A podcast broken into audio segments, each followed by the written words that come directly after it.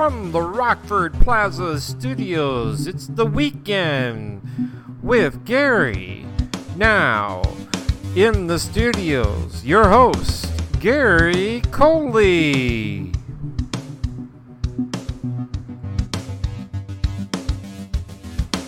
Well, hello everyone. Welcome to the weekend for this uh, July 25th and 26th, uh, 2020. And welcome to the weekend podcast. Uh, it's the first one that we've have had. Uh, well, this is the very, very first one. So uh, I'm not uh, for sure uh, where we're going with it, but uh, I'm for sure that we'll find, you know, a good audience, or, or at least I hope we do. But uh, anyways, uh, I tried to uh, put it together yesterday, and it just was a fail. And I uh, I remembered that I had this uh, um, uh, StudioCaster that uh, that I downloaded, and I thought, like, you know what, this one would probably be better off than the one that I was using. So that's what we're doing here uh, uh, today. And anyways, it's going to be much more convenient for us to use than the one that I was using before. So, how's everybody doing here today? Uh, how's everybody's weekend? You know, we begin our weekend here now, and uh, we are, uh, you know, we're uh, we get pumped up, and we're we're excited, and you know, we got, uh, you know, we got through it, which is which is really, you know, a, a good thing. You know, I mean, normally, normally have to. These weeks uh, these weeks are just long you know. But the other half of it is is that you know these weekends are very boring.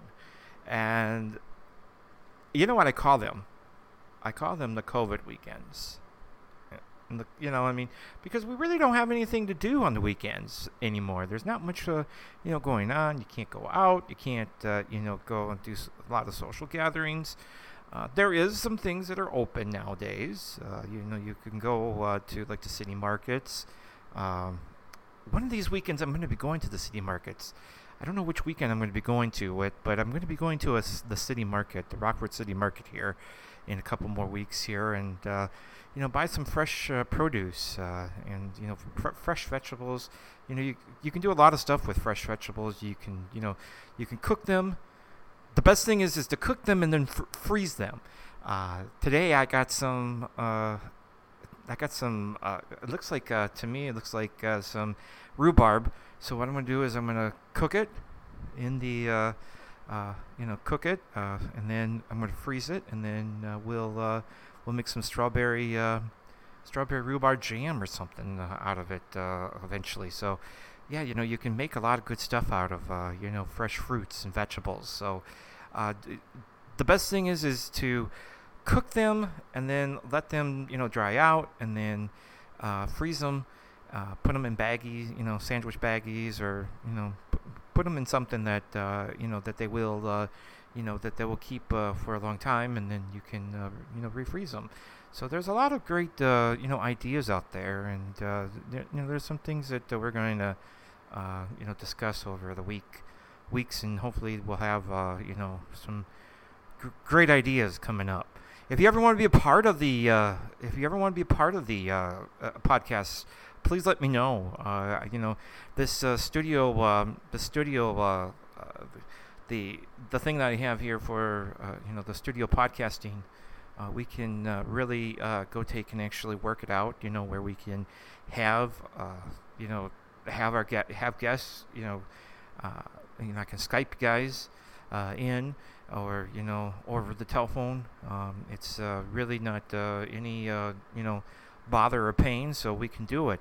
We can do it either through Google Google Voice, or we can do it through Skype, or we can do it through Zoom.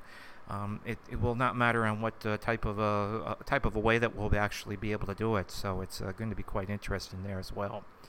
Um, this past week, uh, well, this weekend we're going to be pretty warm, and then it's going to cool off after this weekend.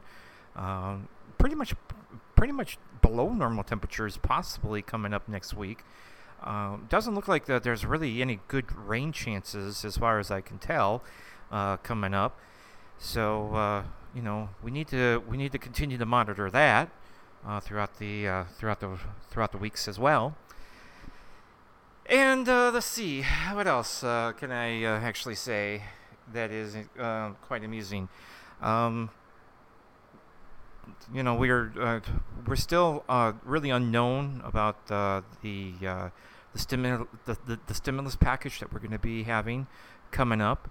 Um, so we you know we gotta we gotta go take and you know hopefully that will pass. You know have uh, am I really for the uh, stimulus package itself? Uh, yeah, I am. I uh, I think that we do need it. Uh, are we giving out handouts and give me's to uh, some people? I. It's very difficult to say. You know, I mean, do I think that the six hundred dollars that we were living off of with the unemployment benefits could could that have been a little less? That could have been maybe. Uh, do I think the $200 to $300, that would be more the incentive, I do believe. Um, one of the things that, uh, you know, the administration and uh, the Republicans would like to do is the $428 uh, incentive fee if you go back to work. Uh, I don't know how that is actually going to work, actually, to be honest with you, either. And that is uh, something that, you know, we're going to have to keep an eye out on as well. So, uh, I'm not really for sure on how that's going to all pan out, but I am for sure that we will see what's going to happen there as well. So um, we'll um, we'll continue to monitor these things and developments, and I'm for sure that they're going to be uh, there will be more uh, information that will become you know that we can pass along to people and uh, that we will have. So um, I'm not for sure on how that's going to be, uh, uh, you know, totally. Speaking of that, you know, uh, there is one thing that um, you know, ABC7, the I team, they investigated uh, this. They investigated this. They're saying that patients are reporting weeks-long waits at the COVID-19 test results as the cases are surging here in the state of Illinois. Um, have anybody heard anything about that uh, at all? Uh, let's li- uh, let's listen into uh, what uh, the ABC Seven I team had to say about this, and then we'll I'll come back with my take about it. Okay, so let's let's listen into it and see what they have to say. Health experts say it is a domino effect. As cases surge in some states, the demand for testing also increases. And as more tests are done, the longer the wait is for results. We talked to one man who says he waited 20 days. Sam Savita of Oak Park had a fever and wanted to be tested for COVID 19 before going back to work. So he went to this CVS June 29th.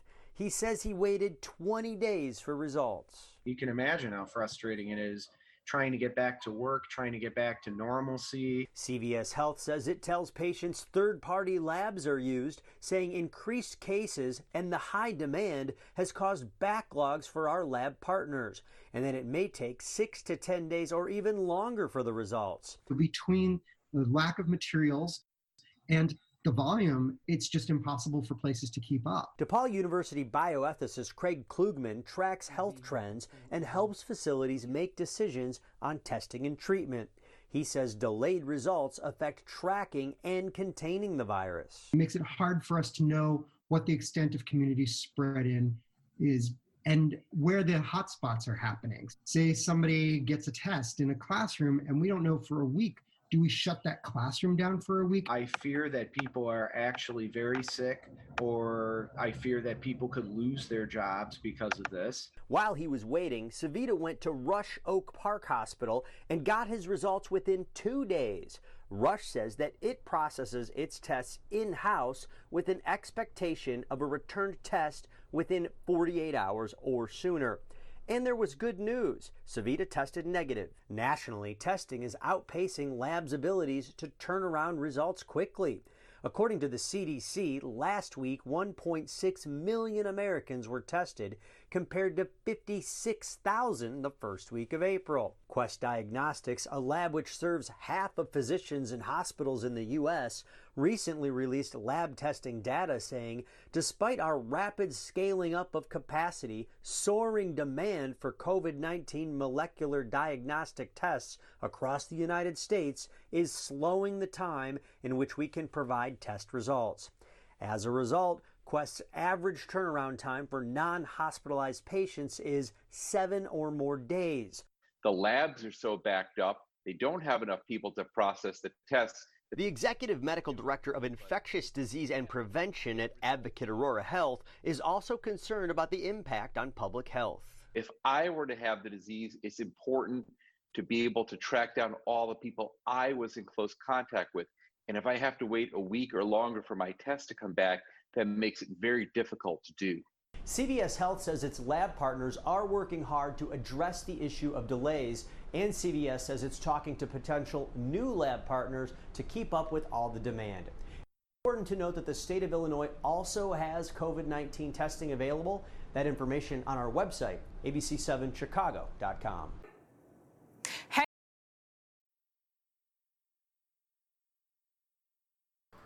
Interesting to say the least. Um, yeah, you know, you uh, you got to think about that. That's a that's a you know, I mean, people are get, people are waiting for the results, and they don't know if they're you know that they're going to get or if they if they have it. I mean, is that I mean, is that a concern for you know? Is that a concern or what would be the situation there? You know, I mean, uh, think about that. That's a um, that's right there is very very interesting. Um, I don't know. Uh, we'll uh, we'll have to see what goes on there, uh, and uh, see here uh, what is uh, going to happen. meanwhile, you know we see the U.S. is surpassing four million coronavirus cases. That's in the news now, and this comes from ABC News. let's let's uh, get uh, the information from them on this.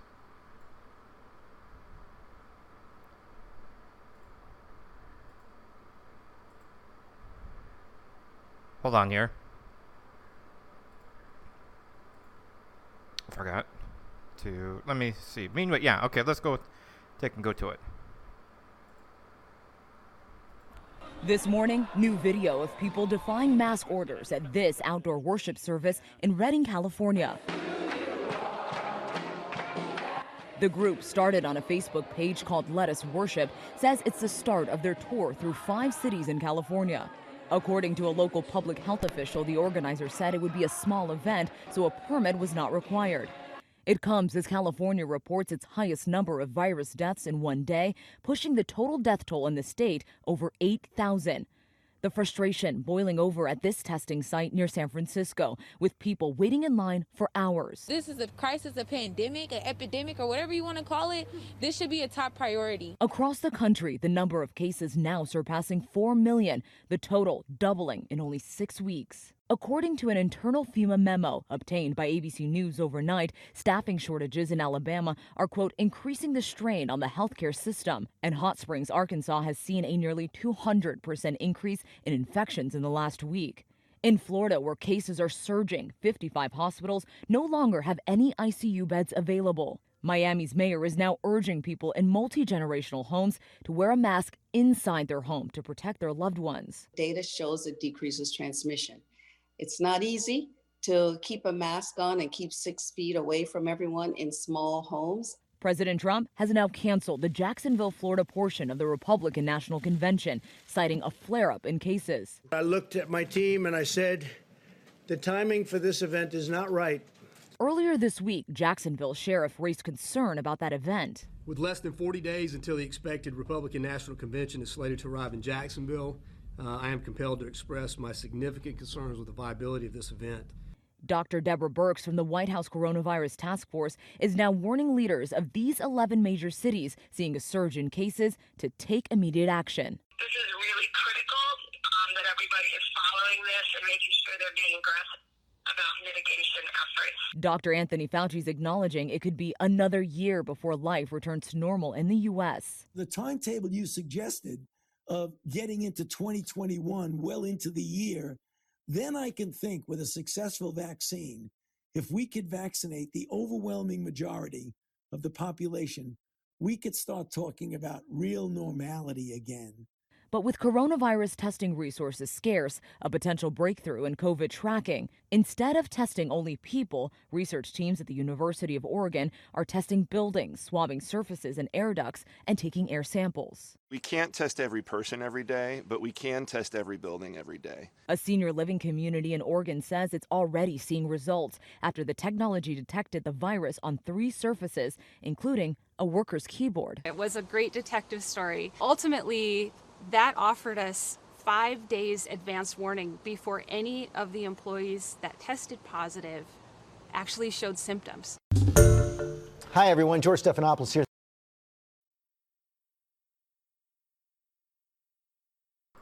Sorry about that. Um, still learning. still learning how to do this thing, so I will uh, continue uh, doing it, uh, you know, tweaking things out here. So but yeah, okay. So you see with the situation with uh, going on in the, uh, uh, you know, in the country on testing, and then on top of it, you know, the virus is spiking once again here in the United States, and it's just, uh, it just makes you just uh, begin to wonder, you know, uh, what's going to happen next. One thing I think that what we need to remember and keep in mind, you know, this is just my thoughts, you know, um, I don't know about yours, but you know, requiring a mask in stores and you know having mask where you're wherever you're going in social gatherings i think it's the one of the best and then the greatest ideas. I haven't seen anything particularly outrageous around here in my area that i have seen so far. Uh, you know whenever i'm in a store you know uh, basically uh, they're you know everyone's following the rules correctly.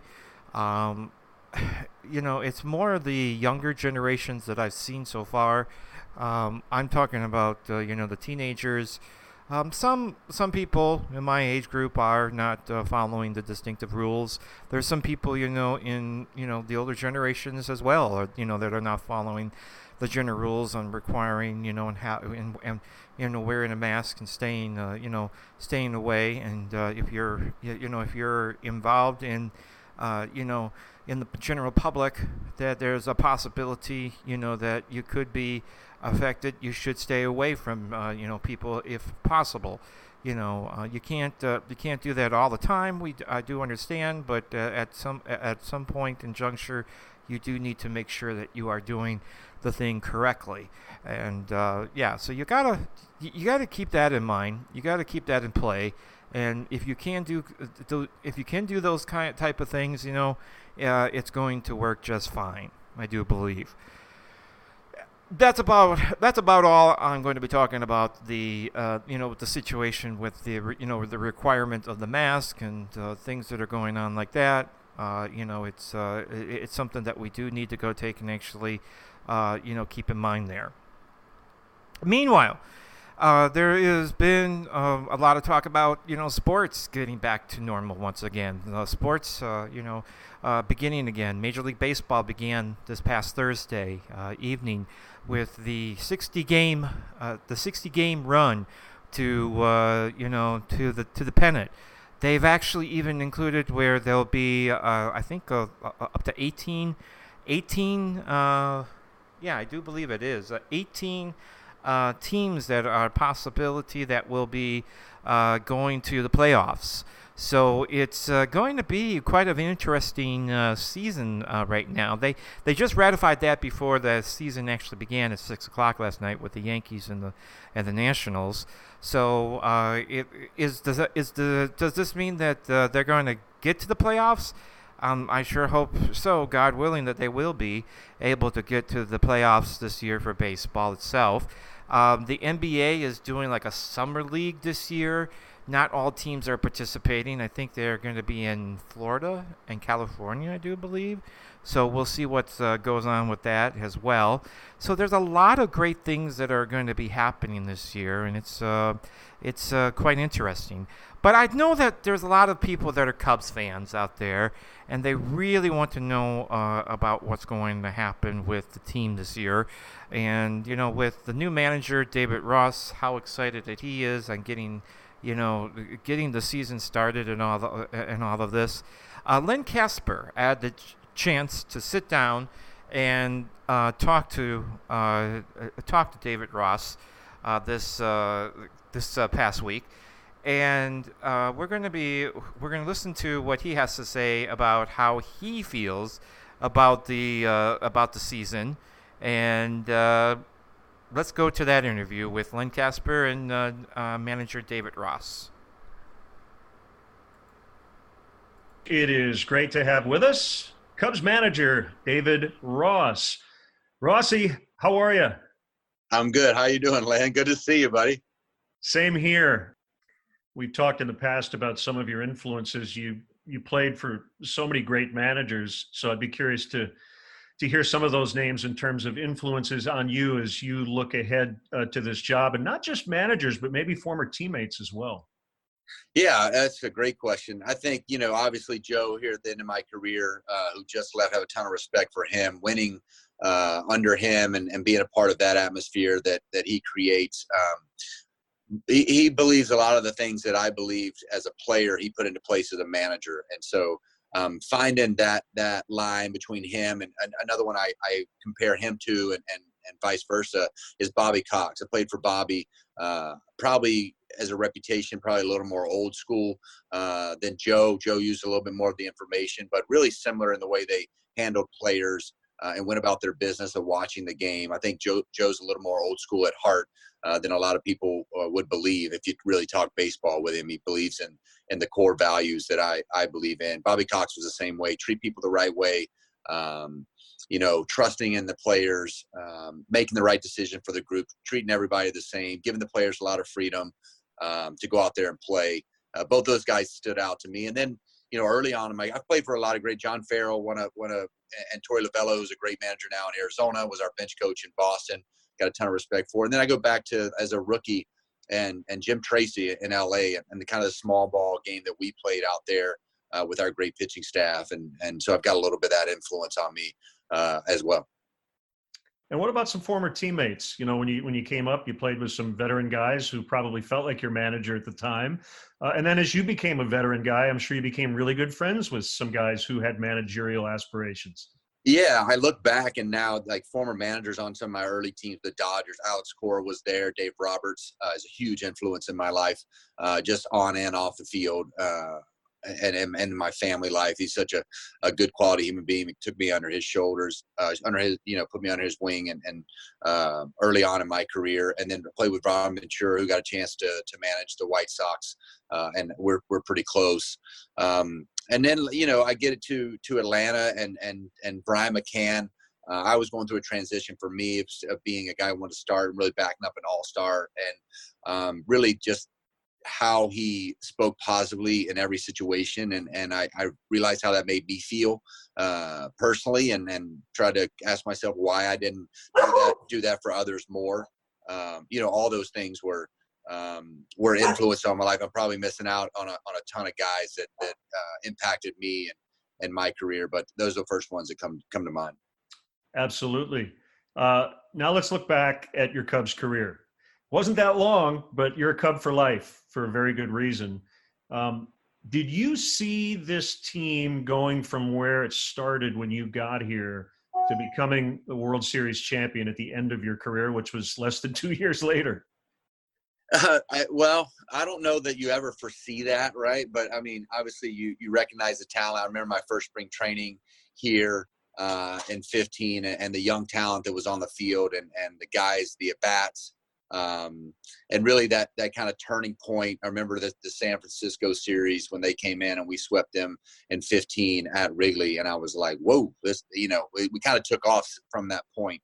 Um, and and we had such a good mix of of veterans and um, uh, a youth, and then the following year and the move they made and, and going out and getting some key pieces with the Zobrist and uh, bringing Dex back. Uh, John Lackey gets no love, uh, I don't think publicly and in the big scheme of things because of um, coming in for that one year. But I, I thought he was a guy we, we, lacked a little bit of edge for me in 15. Even after all we did, we didn't have that that that kind of edge, and he he brought that for sure to us. And, and there's so many so many pieces that got to kind of fall in place uh, along the way, but. Uh, you definitely saw there was a hunger after 15 and, and saw the potential uh, when things were clicking and then walking into spring training in 16 and having that target and uh, and Joe's mantra of embracing that and and really um, you know, being the team that's, that's supposed to win it all and, and going out and doing it, I think it's a much, much tougher task than people give it credit for. Yeah, and of all the things that you mentioned, you know, I think another thing that kind of gets forgotten is about the 30 start stretch Jake Arrieta had between 15 and 16. You caught uh, one of his no hitters. Uh, the, the, story I like to tell before his second start in 16, we were in Arizona and uh, walked into the Starbucks across the street on the Sunday. And I said, How you doing, Jake? He goes, I'm just going to dominate some people today. And he went out and I think threw eight innings and hit a 425 foot home run. But um, what was that like to not only catch Jake, but even the times you didn't, just to watch him absolutely dominate people? Yeah, well, a, a lot of people um, don't realize in 14 I was in Boston and the Cubs came in and kicked our butt, and so um, I remember I played the game where he had that no hitter going it going into the to the eighth or ninth, I believe. It was really late, and he was carving. I played that game, and there's some. I was one of the more dominant. Um, I don't. You don't feel dominated in the box. I wasn't a great hitter, and I got myself out, but I always thought it was my fault. When when I was facing Jake, you're like, "Whoa, this guy's a horse. He's a number one." And so that was just that alone. That game uh, helped make me the, the help me make the decision to come to Chicago and follow Johnny Lester because now I I knew we had two aces in Johnny and and Jake. So um, yeah, man, Jake's one of my favorite teammates all time. The guy is has so much respect around the game from his teammates and the guys that played with him. Um, he, you know, for me, catching everybody talks about my, game seven home run is this highlight. I had so many other great highlights, and and one of them was Jake of that year, and one of them was Jake Arrieta's. Uh, me catching that no hitter. And uh, I try to pride myself on game calling and defense, but he walked me through that whole whole no hitter. He had already been there before uh, in LA shortly, so uh, he was shaking me off and going to what he what he felt good good with and his strengths, and um, that I, I, that's a highlight for sure of my moment. And then um, you know when you look back on the the whole of that season for him and and uh, what he was able to do in in, in 15 and 16. Uh, but but that second half he had, I go back to Kris Medlen was the only guy that had kind of a better second half. Uh, and I was in Atlanta up until that point, and Jake just dominated his numbers uh, from the ones I had been with with Kris. So um, it was fun to watch, and it was total domination. And, and we went into uh, Pittsburgh for that wild card game. I remember, uh, you know, all the fans talking trash, and he was backing it up, and I'm like, man, to go out there and back that up and have that that sense of confidence and poise in that moment uh, just stood out to me. What a what a beast he is on the mound and uh, how he keeps his composure and goes out and does exactly what he knows he's going to do. Yeah, so many great memories from uh, those two years for sure. Um, let's briefly talk about the interim period. You retire as a player before you become a manager. Uh, you're doing some front office work for the Cubs. You're doing some broadcasting for ESPN and you got to see the game from what Theo calls the 30,000 foot view. It's really weird, I'm sure, at first for not only a, a, former player, but a former catcher who is in the middle of the action. Game looks a lot easier upstairs, doesn't it? it does. It does. You know, I, I'm so thankful for those opportunities um, that I got to do after after my career was over and, and, still keep a foot in. You know, obviously being around the team was was so impactful for me, and, and um, building relationships in the front office with that group, R and D, all the way down to scouts and being in the draft, and uh, getting to watch that was super cool to me and, and, a, and, a, kind of a baseball guy. And then talking about it on TV obviously is super fun and being on that ESPN uh, group. But it is a lot different, and that passion for the daily um, justification or uh, whatever it is that that the word I'm looking for that just kind of makes you feel whole uh, in competition. I was missing a little bit, you know, um, without being in that dugout. I just remember sitting um, in a playoff game in Washington in seven was that 17 and and I'm sitting out there with Theo and J Mac and and Jed and sitting behind home plate and I wanted to know what the scouting report was. I wanted to call every pitch. I wanted to be in that dugout next to the guys and and, be somebody, be a cheerleader on the bench. I just, um, my heart, uh, everything, all my whole being wanted to be in that dugout. And so that just stood with me as much as, as much as I loved the TV stuff and talking baseball and especially the Little League World Series and all the cool things I got to do for ESPN. Um, when you're done with a game, it's like, oh, uh, was it a good game or a bad game? I don't know what kind of game I actually had um, and so you, you get a you get a little bit of, of, like okay i guess that my job's over i go home. And so there's something powerful about um, uh, uh, being able to criticize yourself whether you had a good game or a bad game or, or uh, baseball gives us that uh, immediately whether we win or lose and, and, and through our stats when we're playing. A shortened season every game kind of counts double. How would that change the way you might manage? We, we got to come out of the gates sharp and and some of these teams that that start playing well right away uh, hopefully that's us um, are going to have a huge advantage and, and in a short season. And so it, there's a there's a fine line between getting off to a good start and also bringing guys along to make sure they're healthy because um, our depth uh, we, we, we don't have a, a, ton of depth in certain areas. So uh, we've got to walk that line but yet still push forward and compete uh, with with all we have.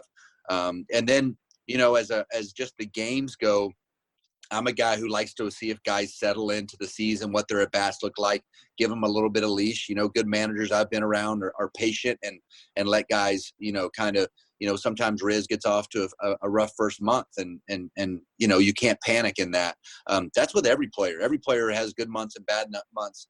Uh, but I think as a as a manager now in a short season, you got to have a little bit less of a leash that you're going to give these guys, and really use your eyeballs to tell you uh, who's who's having good at bats, who's squaring the ball up, uh, who's playing the game the way you want it to be played, and, and how you think you're going to win uh, each and every night. And so, um, as much as I've dove in uh, to the information and try to surround myself with as much information as I can in a shortened season, it's going to be a little bit hard to trust uh, smaller uh, sample sizes and numbers. So, uh, really using our eyeballs, talking to the coaching staff, getting feedback from the players. Um, I, I, really feel like it's a, a total group of, of how we're going to have to go about this and attack it.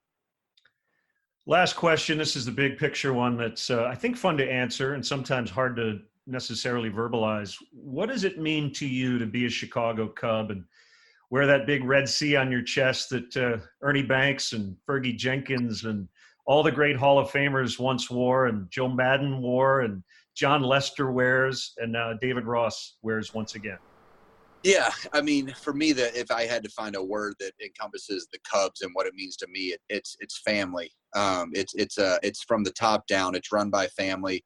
Um, our front office, uh, I consider family. We you work together, you grind together. Everybody's on the same uh, page and, and after the same goal. Everybody uh, succeeds if we win. Everybody um, continues to to keep their jobs and is in a good place if we continue to win. And um, just the one thing I know about this group and being in those meetings in, in the downtime is they care about character, they care about personalities, how guys are carrying themselves as well as talent. So um, yeah, if I had to sum it up in one word, it, you know, this organization's family to me. I, I, I care so much. You interact with these people every day, uh, yourself included. When you see uh, you and Jim, you see these guys around the clubhouse and around the field. It just we're we're all after the same thing, and um, that kind of unified um, connection is what brought me back to baseball. I want to be connected with a, a, group of men and try to lead them to do something historic and special as we've done before because uh, those are the special moments in life. I don't have any other agenda uh, than that. Rossi, thanks so much for the time. We look forward to a great year. Of course, Len. Always, man. Good to see you. That's David Ross, Chicago Cubs manager. All right. And thank you so much to Len for doing that. So uh, that really uh, puts it in perspective for the season with uh, talking to the manager of the Chicago Cubs, David Ross. And the season began uh, on Friday night and it continues on with the Brewers over this weekend. And um, I do hope that uh, they have the chance to do a fairly good job this year. Uh, we are, you know, we're we're so close, you know only 60 games this year, and that's all that, that we're going to be having this year. So it's uh, not that many. It's not that. It's not that many. Uh, it's not that many games. So we gotta make sure that we uh, hype ourselves up and do good this year. Anyways, uh, that will about do it for the uh, show itself uh, this weekend.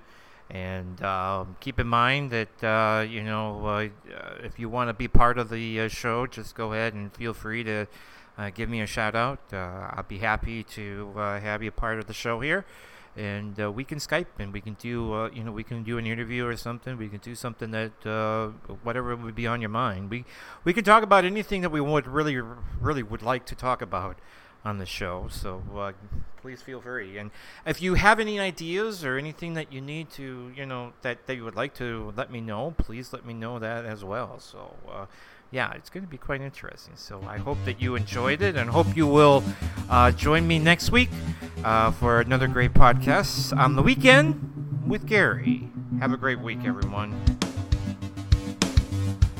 Hey, I hope you enjoyed the podcast this weekend. I hope uh, we will be back next weekend for another great uh, podcast.